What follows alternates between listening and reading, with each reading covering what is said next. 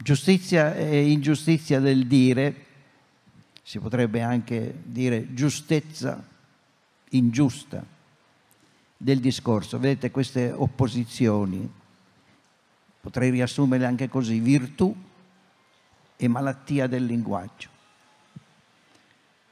Io già, come dire, ricordo un motto di Hobbes molto famoso che invitava a diffidare del linguaggio, a stare in guardia, che diceva verba sunt meretricula.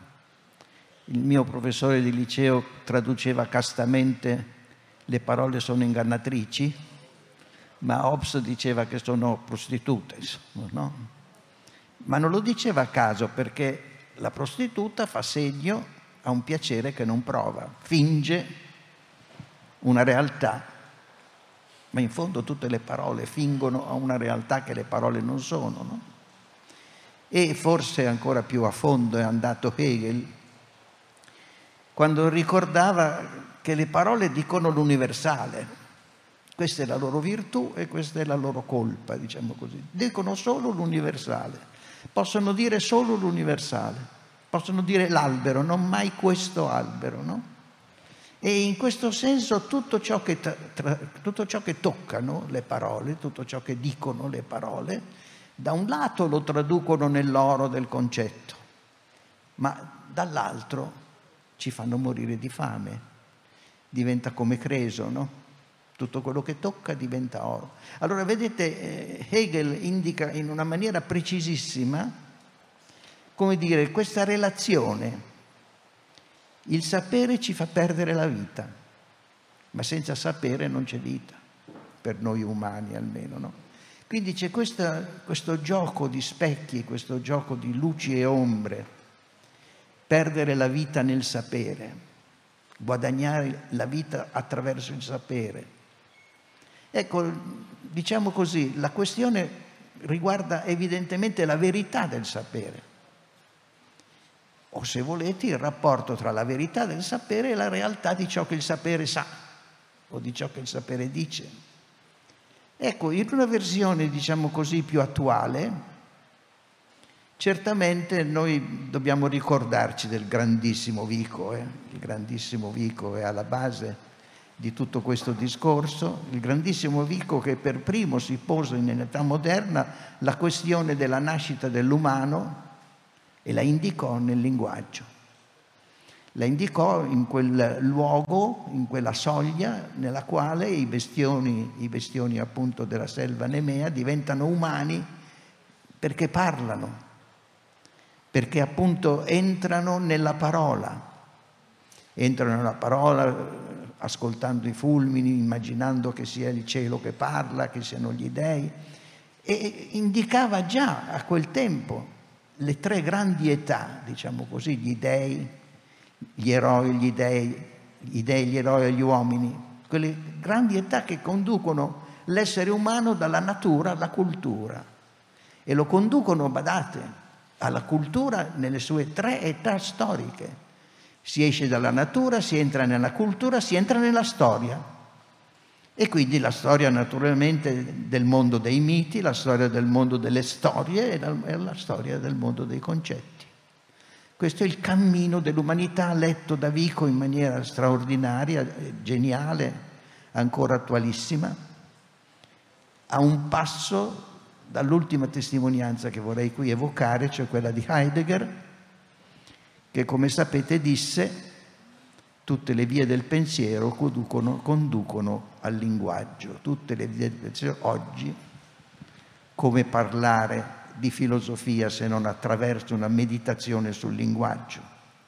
E condursi al linguaggio vuol dire condursi al suo summum ius e alla sua summa ignuria, alla sua grande giustezza, appunto, la sua grande giustizia dice giustamente le cose per il sapere, perché noi le possiamo sapere, ma nello stesso tempo ci sottrae la vita, ci, ci sottrae la concretezza dell'esperienza, diciamo così. E allora io riassumerei questo breve excursus di citazioni dicendo una cosa, anche questa hegeliana se volete, che la parola è la nostra grande, è il nostro grande servo padrone. Servo e padrone. Ma badate, ecco qui bisogna aggiungere una cosa importante sulla quale cercherò di lavorare stamattina con voi. È la nostra grande serva padrona, ma il suo governo, il servo che è il vero padrone, diceva Hegel, no? il suo governo è così profondo che il suo esercizio è del tutto inavvertito. Ecco, questo è il punto per me stamattina fondamentale, no? Eh, e io ne sono come il testimone, no? Io vi parlo, ma forse che faccio attenzione al fatto che parlo, forse che io guardo il linguaggio, come mi usa il linguaggio, come ha già deciso tutto il linguaggio, perché io dispongo delle parole che non ho inventato io che ha inventato la lingua. È la lingua e la storia della lingua che parla dentro di me, che mi dà quelle occasioni di scelta che sono però predeterminate nel profondo. In sostanza, ecco quello su cui vorrei rendervi attenti, il primo punto che vi prego di tenere presente, noi facciamo un uso cieco del linguaggio. Lo usiamo ciecamente, inavvertitamente, in maniera aproblematica, costante, ovvia, normale, innocente, ma non è innocente. Perché il linguaggio ci ha catturato ben prima che noi lo usiamo, ben prima che noi, come dire, lo rendiamo strumento del nostro bisogno di espressione. È lui che ci tiene in signoria e badate, questa è la cosa più importante, è quello che sta succedendo a me, capite?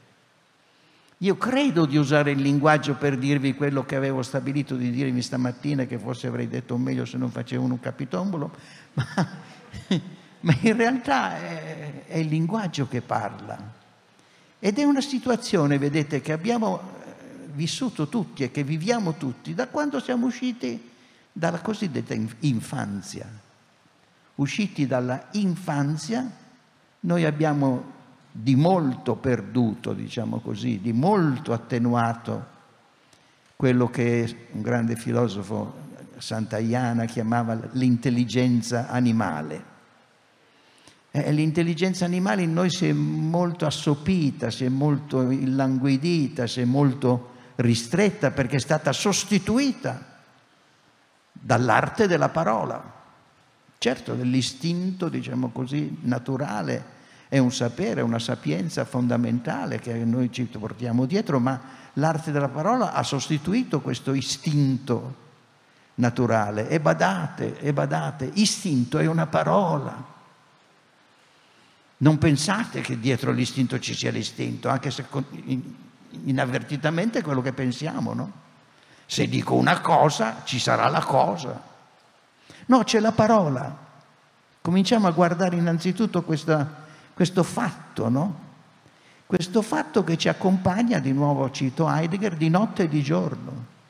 Non si fa che parlare dentro di noi, siamo un'assemblea di voci, siamo una comunità di parlanti perché frequentiamo il linguaggio sempre, si parla costantemente in noi e il linguaggio è lui che ci parla, diceva Heidegger, prima di essere noi che lo parliamo. Ma lo straordinario questo è il punto, resisto, per me stamattina, è che non ce ne accorgiamo, non ce ne avvertiamo mai, non siamo mai consapevoli di questo fatto. E se io riuscissi stamattina a farvi attenti a questa cosa, sarei già soddisfatto. Direi missione compiuta nonostante il capitombolo. Tutto sommato non sono andato per niente, insomma, no? È cosa però molto difficile questa di convir- convincervi e convincermi e convincerci che bisogna stare attenti allo strumento, che bisogna in qualche modo guardare lo strumento. ed è questo il problema della filosofia, capite? Anche qui Heidegger mi viene in soccorso quando diceva attenzione, non è che la filosofia è difficile perché i suoi problemi sono tremendamente profondi, non sono affatto profondi, sono troppo semplici sono troppo vicini, sono troppo comuni, non siamo abituati a guardarli. E già guardarli però è, una, è un problema, no? È un paradosso perché li guardo con quell'occhio che vorrebbe guardarsi. Cioè costantemente io sono lì a, a sbirciare la, la, schiena della luna no? o l'ombra della luce. Allora siamo tutti ipnotizzati dalla pretesa del dire, quella che è la, dire, la comune sapienza. Il dire dice le cose, ma mentre le dice si cancella come parola, si cancella come segno. Davanti alla cosa, dietro silenziosamente il lavorio del segno, il lavorio della lingua, il lavorio del dire nella sua giustezza ingiusta, diciamo così. E continuamente noi sbattiamo contro le sbarre di questa gabbia, diceva Wittgenstein, no? senza mostrare mai di avvedercene, quando mai. È la filosofia che cerca di rendercene consapevoli, ma dall'altra parte chi guarda è sempre il linguaggio. Siamo su una soglia che è impossibile dimenticare nel momento in cui l'abbiamo vista e io vi prego di guardarla oggi con me ma nel momento stesso in cui la guardiamo ci sfugge, non sappiamo cosa vediamo. Ecco, tra i filosofi contemporanei, Deleuze.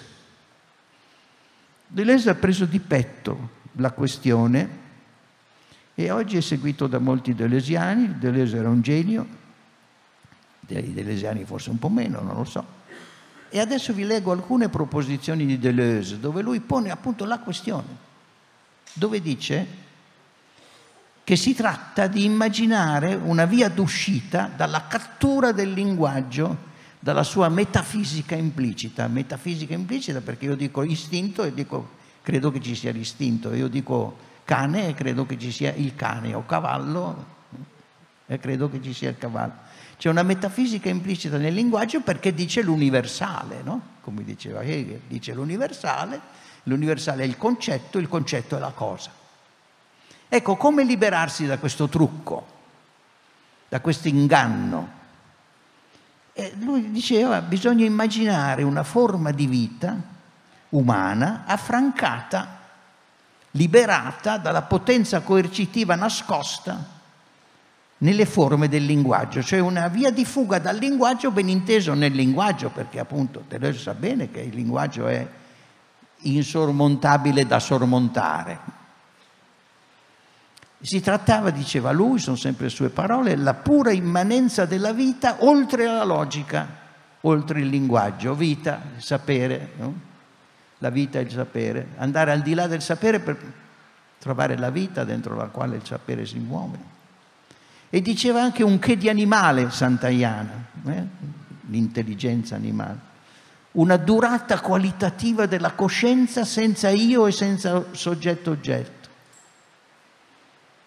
e attraverso il linguaggio si dovrebbe arrivare ad una falda, dice, di esperienza assoluta. Questo ha entusiasmato i delesiani dei nostri giorni, l'esperienza assoluta. Ecco, eh, il problema è circoscritto bene, eh, Deleuze è bravissimo, la soluzione è inesistente. È inesistente perché l'appello all'aldilà del linguaggio è fatta a partire dal linguaggio. Cosa vuol dire al di là del linguaggio se non so che cos'è il linguaggio? Quindi l'aldilà del linguaggio è già giocato, non esiste, l'aldilà del linguaggio è un altro trucco del linguaggio. Capite? È terrificante. No? E cosa vuol dire andare verso l'oltre della parola? L'oltre della parola è ancora parola, l'oltre della parola è ancora un detto, per non parlare della, come dire, l'appello a esperienze assolute, assolutamente insensato, perché le esperienze non possono essere assolute. Se sono esperienze sono relazioni e se sono assolute non sono esperienze. Quindi la bancarotta totale della filosofia, se la impostiamo in questo modo, poi Deleuze fa altre cose per carità. Io direi che più vicino a capire la natura di questo problema che sto cercando di sollevare con voi stamattina è andato Wittgenstein, soprattutto il secondo Wittgenstein, il quale ci insegna una cosa importante. Esce innanzitutto dalla ipnosi metafisica e non considera che il linguaggio sia una cosa. Quello che noi chiamiamo linguaggio, con questa parola che riassume una quantità sterminata di elementi, non è qualche cosa di metafisico, di ontologico, ma è una complessa azione pratica, la complessa azione pratica dell'esprimersi, che comporta naturalmente una connessione, questa è la sua geniale proposta, con determinate forme di vita. Non si parla in astratto, si parla ora e qui, nel 2022, in lingua italiana, a Modena, eccetera. Si è parlato al tempo di Vico, si è parlato, e c'erano forme sociali di comunione, di connessione, abiti di comunicazione, usi idiomatici, istituzionali, rituali, comunitari. Si parla così. Parlare vuol dire esprimersi in questa complessità di elementi che continuamente si trasformano, continuamente mutano attraverso espressioni idiomatiche, appunto io mi sono occupato di idioma, gentilmente l'hai ricordato. È così che ogni infante impara a parlare, mica impara dalla grammatica. E quindi nessuna ontologia. L'ontologia è un discorso particolare, specialistico. Ma noi non parliamo ontologicamente nella nostra condizione normale. L'infante impara a parlare attraverso espressioni efficaci, attraverso contesti e connessioni che sono quelle dei suoi genitori, dei suoi parenti, delle persone che incontra, del mondo in cui sta. Il, il figlio di Tatanka Yotanka, toro seduto, parla come toro seduto da indiano del suo tempo, eccetera. E naturalmente nasce, eh, eh, nasce, da tutto ciò una visione del mondo, no? Nasce da tutto ciò una figura della verità, come dicevo io, no? E allora, ecco, così si comincia a comprendere qual è la felix culpa del linguaggio, il suo merito e, e, il suo limite. Perché il linguaggio eh, ci mette in, in condizione di disporre di un patrimonio di parole, di espressioni, di modi di dire, di modi di, di atteggiarci con gli, con gli altri e con noi stessi. È ciò che ci consente di intenderci al volo, per quanto riusciamo a intenderci qui stamattina, è il linguaggio, è lui che lo fa, perché io parlo idiomaticamente in maniera comune a voi e voi a me. E sono queste espressioni che maturano nel linguaggio. Per esempio io dico non c'è più burro, passami il burro, vai a comprare il burro.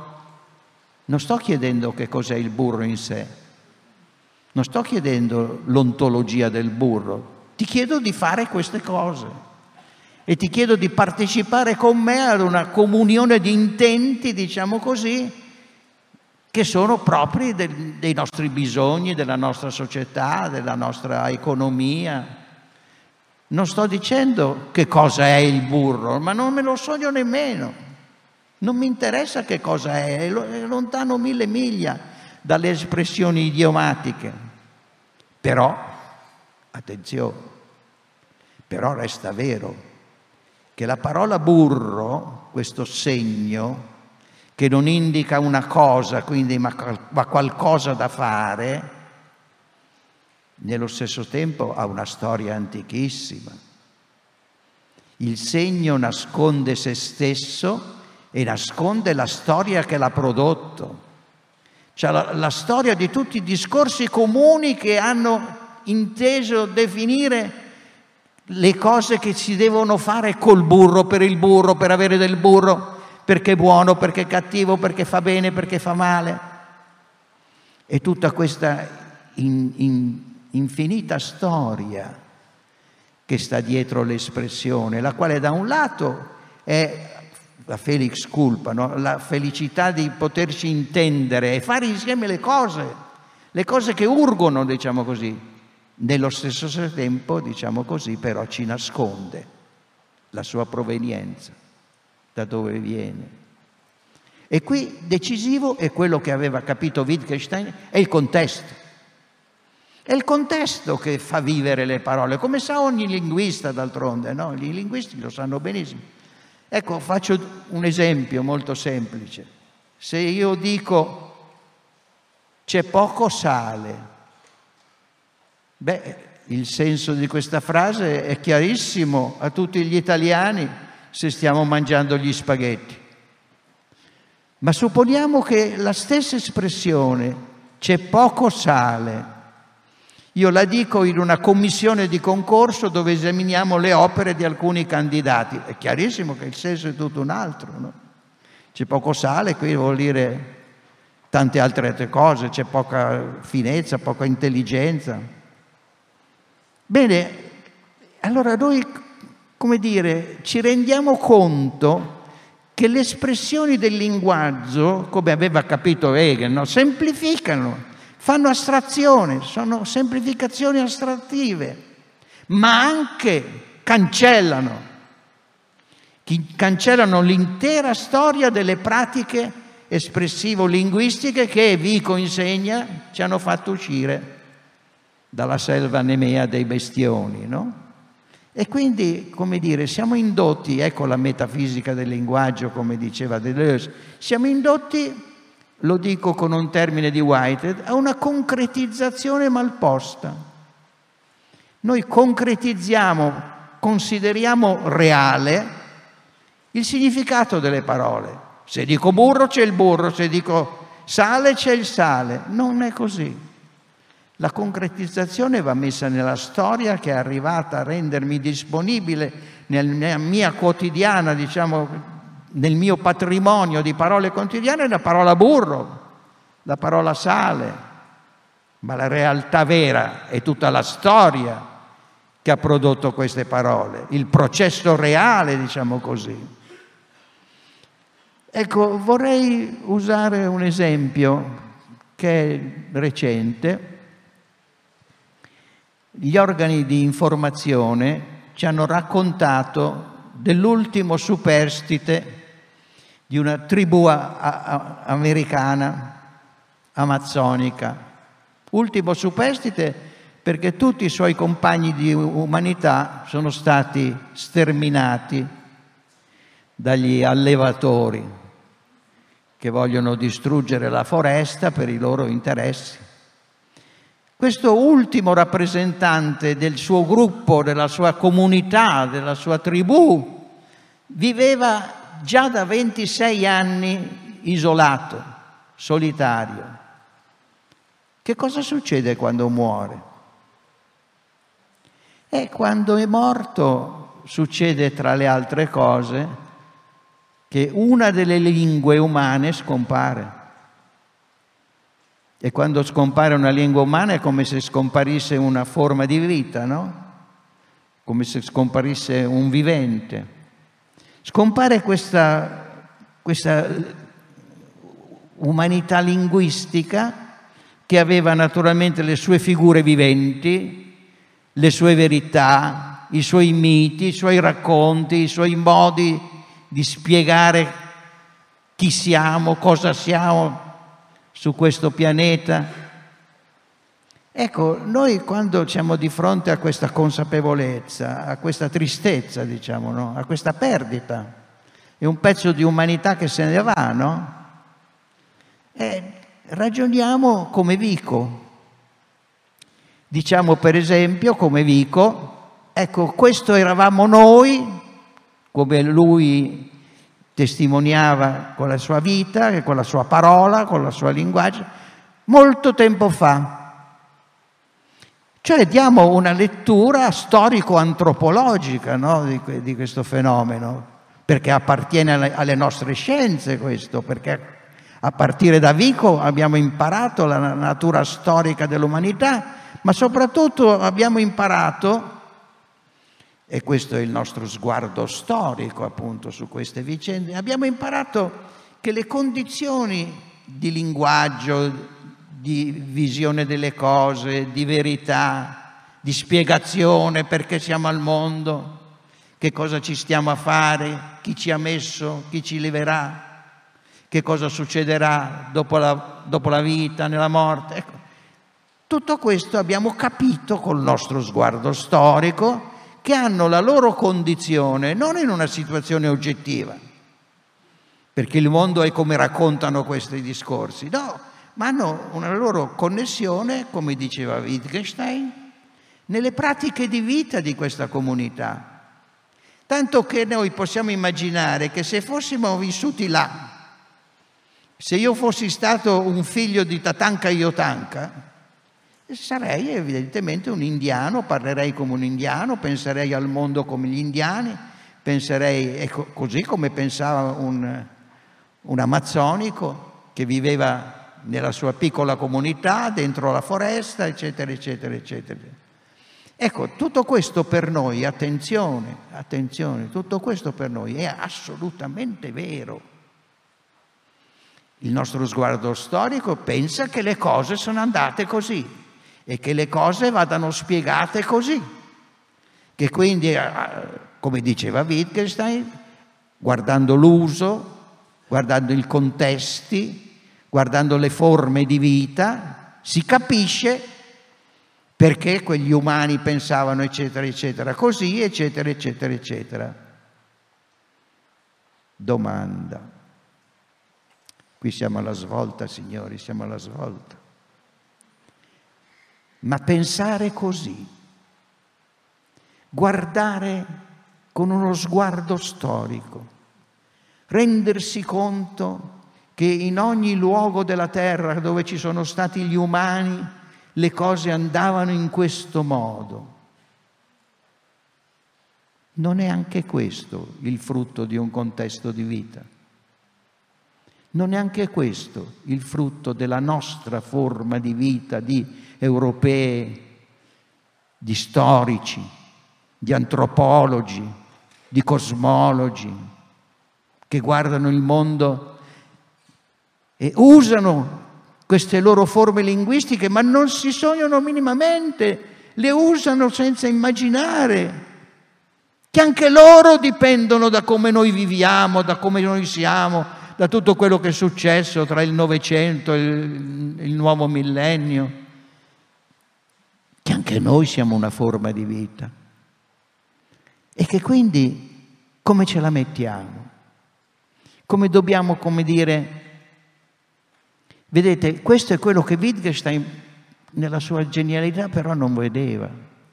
Lui descriveva le forme di vita, diceva che sono il fondamento, il fondamento è la prassi, la pratica di vita di una comunità.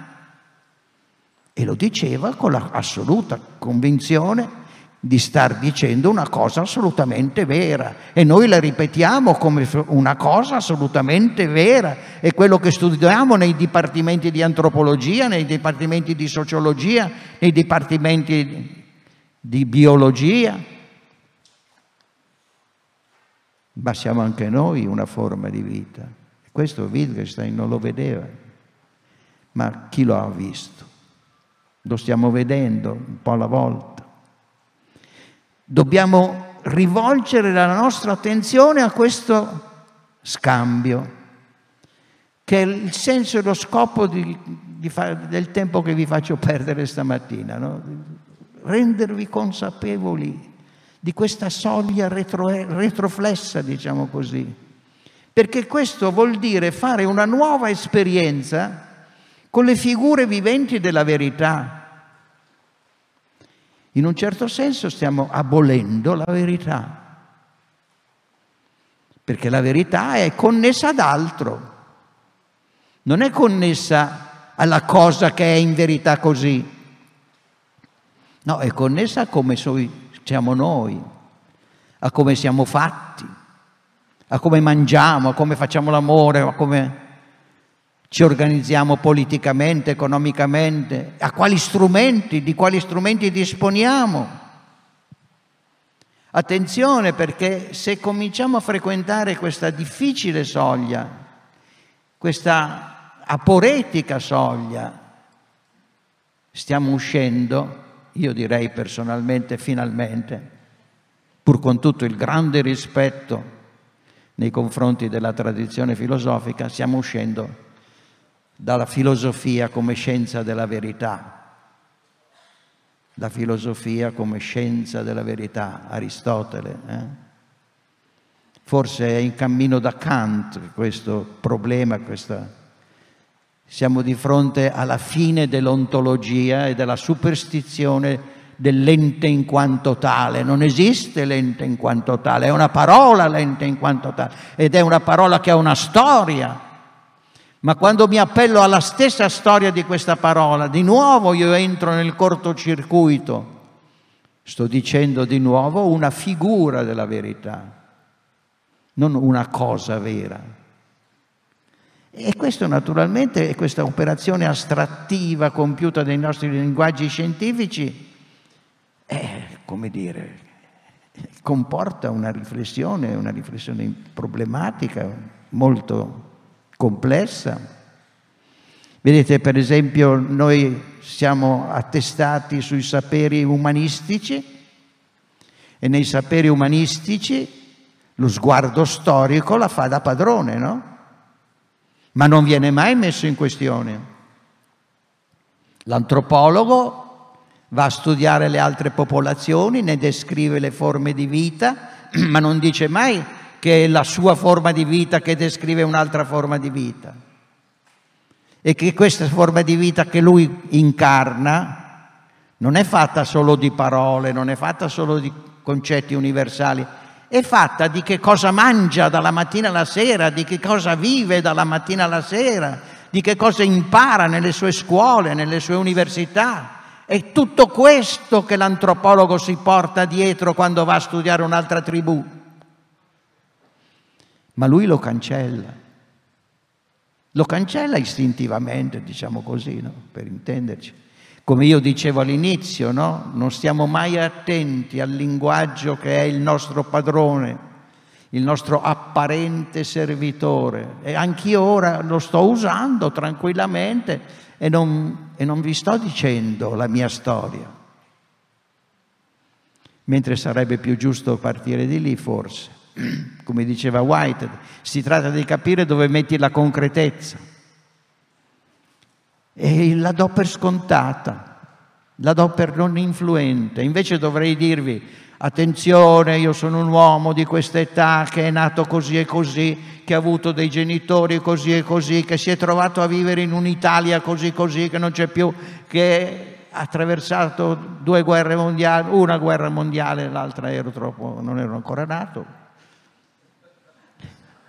eh, dovrei raccontarvi tutto questo e naturalmente raccontarvi la cultura comune entro la quale il mio personale, come dire, la mia strozzatura, spesso uso questa espressione, la mia strozzatura corporea, mentale, si è via via formata.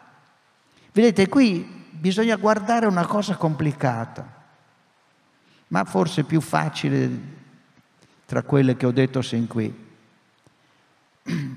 La, la, la evoco con le espressioni del grande linguista de Saussure, la differenza tra langue e parole. La langue è la lingua, concetto astrattivo, universale. Hm? Per esempio la lingua italiana che si parla oggi, che non è la lingua italiana che si parlava ai tempi del mio bisnonno. Se parlassi quella lingua lì non ci capiremmo, no? Faremo fatica. Figuriamoci quella di Machiavelli. Quindi la Lang è questa sezione in cui si dice l'italiano come si parla oggi, ma l'italiano non parla. Si parla, no? Si parla come tu lo parli, tu lo parli, tu lo parli non c'è che parole, non c'è che parole. Cioè c'è il fatto che l'italiano vive solo perché transita attraverso le bocche e le orecchie di ognuno di noi che parla italiano. Non ci sarebbe l'italiano se non così. E naturalmente attraversando le bocche e le orecchie di ognuno, attraversa la storia di ognuno attraverso la sua condizione originaria, come è uscito dall'infanzia, come si è formato via via. Questo è il, con, il concreto, diceva White, no? Ecco, se noi guardiamo le cose sotto questo profilo, eh, allora voi capite che la situazione cambia parecchio. Perché quello che dicevo prima era ancora insufficiente. Non è l'antropologo che va a studiare la tribù, è quell'antropologo con la sua cultura, con la sua mentalità, come ci dice, no? con i suoi vizi, con i suoi virtù, con le sue ossessioni, vede quel che vede con i suoi occhi. Ma attenzione, e qui diventa difficile, diventa difficile per il nostro senso comune. Badate che non succede questo soltanto nelle scienze storiche, o umanistiche, o sociali, o psicologiche. No, no, succede anche nelle scienze naturali. Anche lì non ci sono le leggi della natura.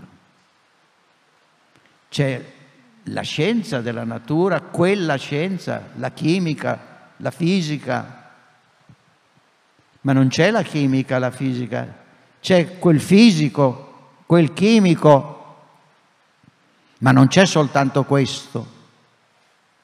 La cosa fondamentale lì è che oltre allo strumento del linguaggio, del quale ovviamente anche lo scienziato della natura deve servirsi, per farsi intendere, per intendersi, per dire cosa sta facendo, ma quello che sta facendo non lo fa il linguaggio, lo fanno gli strumenti della scienza, lo fanno l'acceleratore di particelle, lo fanno il telescopio.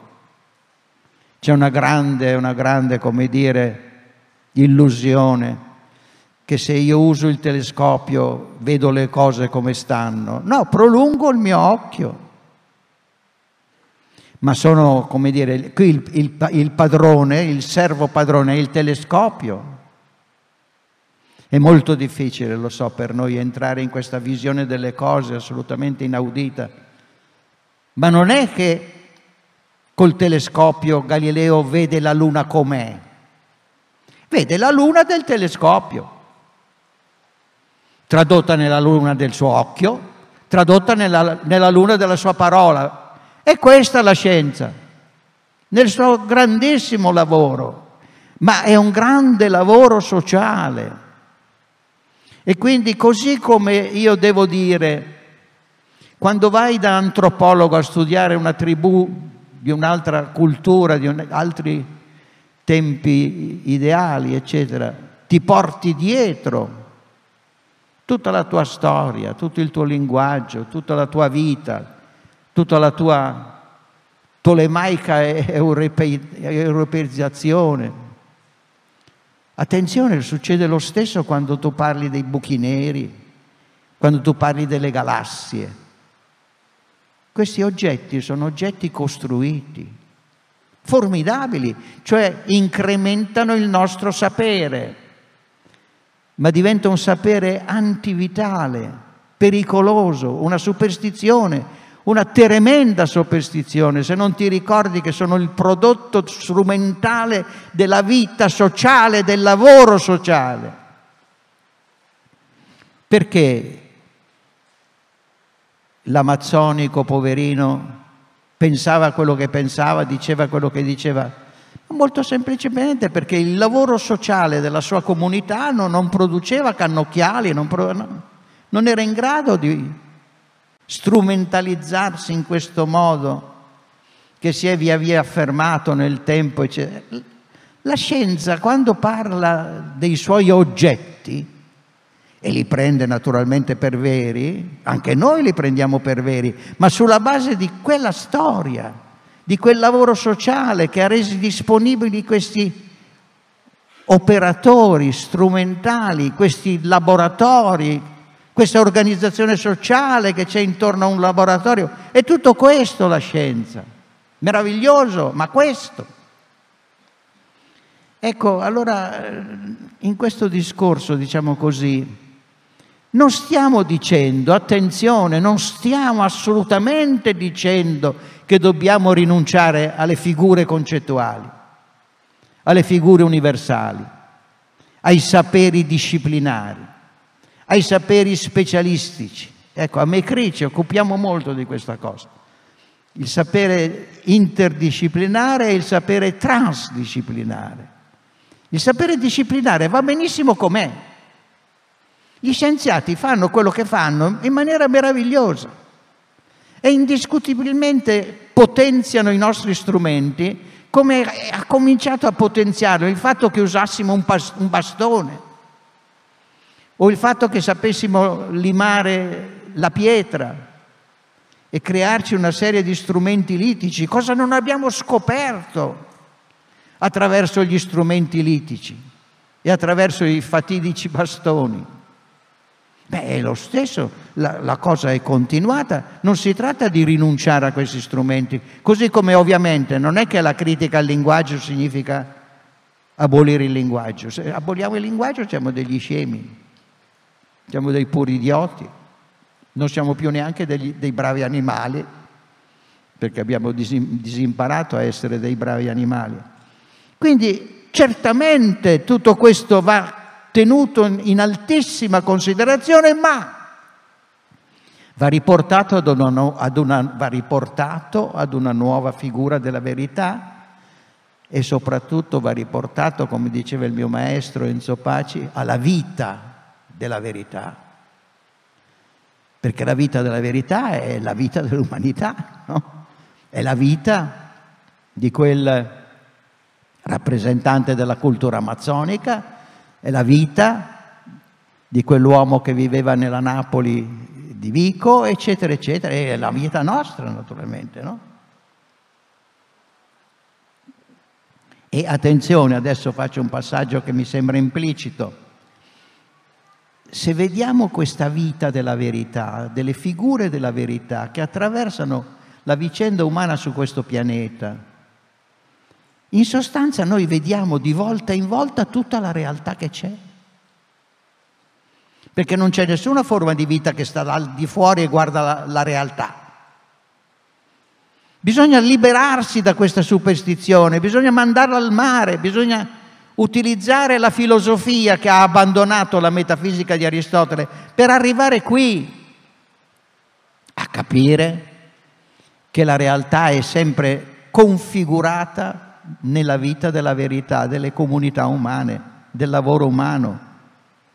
E questo significa, vedete, abitare in un modo nuovo la realtà, cioè creare una condizione nuova della vita del, dell'umanità. E anche io direi così, si tratterebbe di donare alla filosofia un secondo occhio, un occhio che fa sempre un passo indietro, che si guarda o che tenta di guardarsi o che non dimentica di tentare di guardarsi nella sua provenienza, sapendo che anche questo sguardo ha la sua provenienza e ha in questa provenienza il suo senso.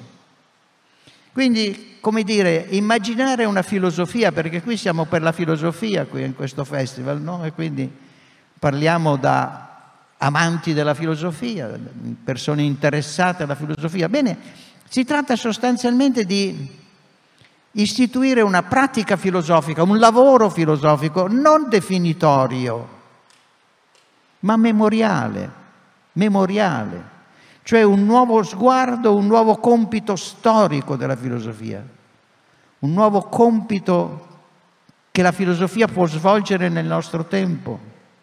Capace quindi non di buttare via lo sguardo storico, noi non, non, siamo in grado di buttare via lo sguardo storico, è tutta la verità di cui siamo consapevoli, è tutto quello che sappiamo fare, no? raccontare storicamente la vicenda umana sul pianeta. Non si tratta di buttare via lo spirito storico, si tratta di una cosa sottile, problematica, da non abbandonare. Non abbandonare lo spirito storico, ma storicizzare anche lo spirito storico. È questo che bisogna fare, storicizzare anche noi stessi. Ed è un compito, un esercizio, qualche cosa che comincia, come dire, a balenare all'orizzonte. Ma vedete, così come ogni esplosione originaria in fisica si dice il Big Bang, no? Così come ogni espressione originaria nasconde dentro di sé il futuro infinito, continua ad esplodere, e non sappiamo quanto esploderà ancora, dove, eccetera, beh, però sta in quelle origini, origini questo anche aveva visto bene Heidegger, no? l'origine ha già in sé il destino. Bene, per quello che riguarda noi, noi che amiamo la filosofia o che ci interessa, eccetera, per noi filosofi, eh, si tratta di dare una nuova vita alla nostra origine un nuovo sguardo, un nuovo senso. Ma qual è la nostra origine, guardata così da oggi, da un uomo di questo tempo assieme a voi? Eh, l'origine ha 2500 anni per noi, il Big Bang è stato lì, quando uno di noi ha detto il problema è di conoscere te stesso conosci te stesso, nozis auton, cioè conosci quello che la parola comune cancella, anche questa, storicizza questa stessa visione. E potremmo dire così, vediti come un punto, ognuno di noi come un punto incarnato, no? un punto provvisorio, transitante nell'infinito e dall'infinito, da dove viene come infinito vivente, come intuì modernamente il profeta dell'infinito. E io vorrei finire col suo nome, che avete già intuito, Giordano Bruno. Grazie signori, grazie della vostra attenzione.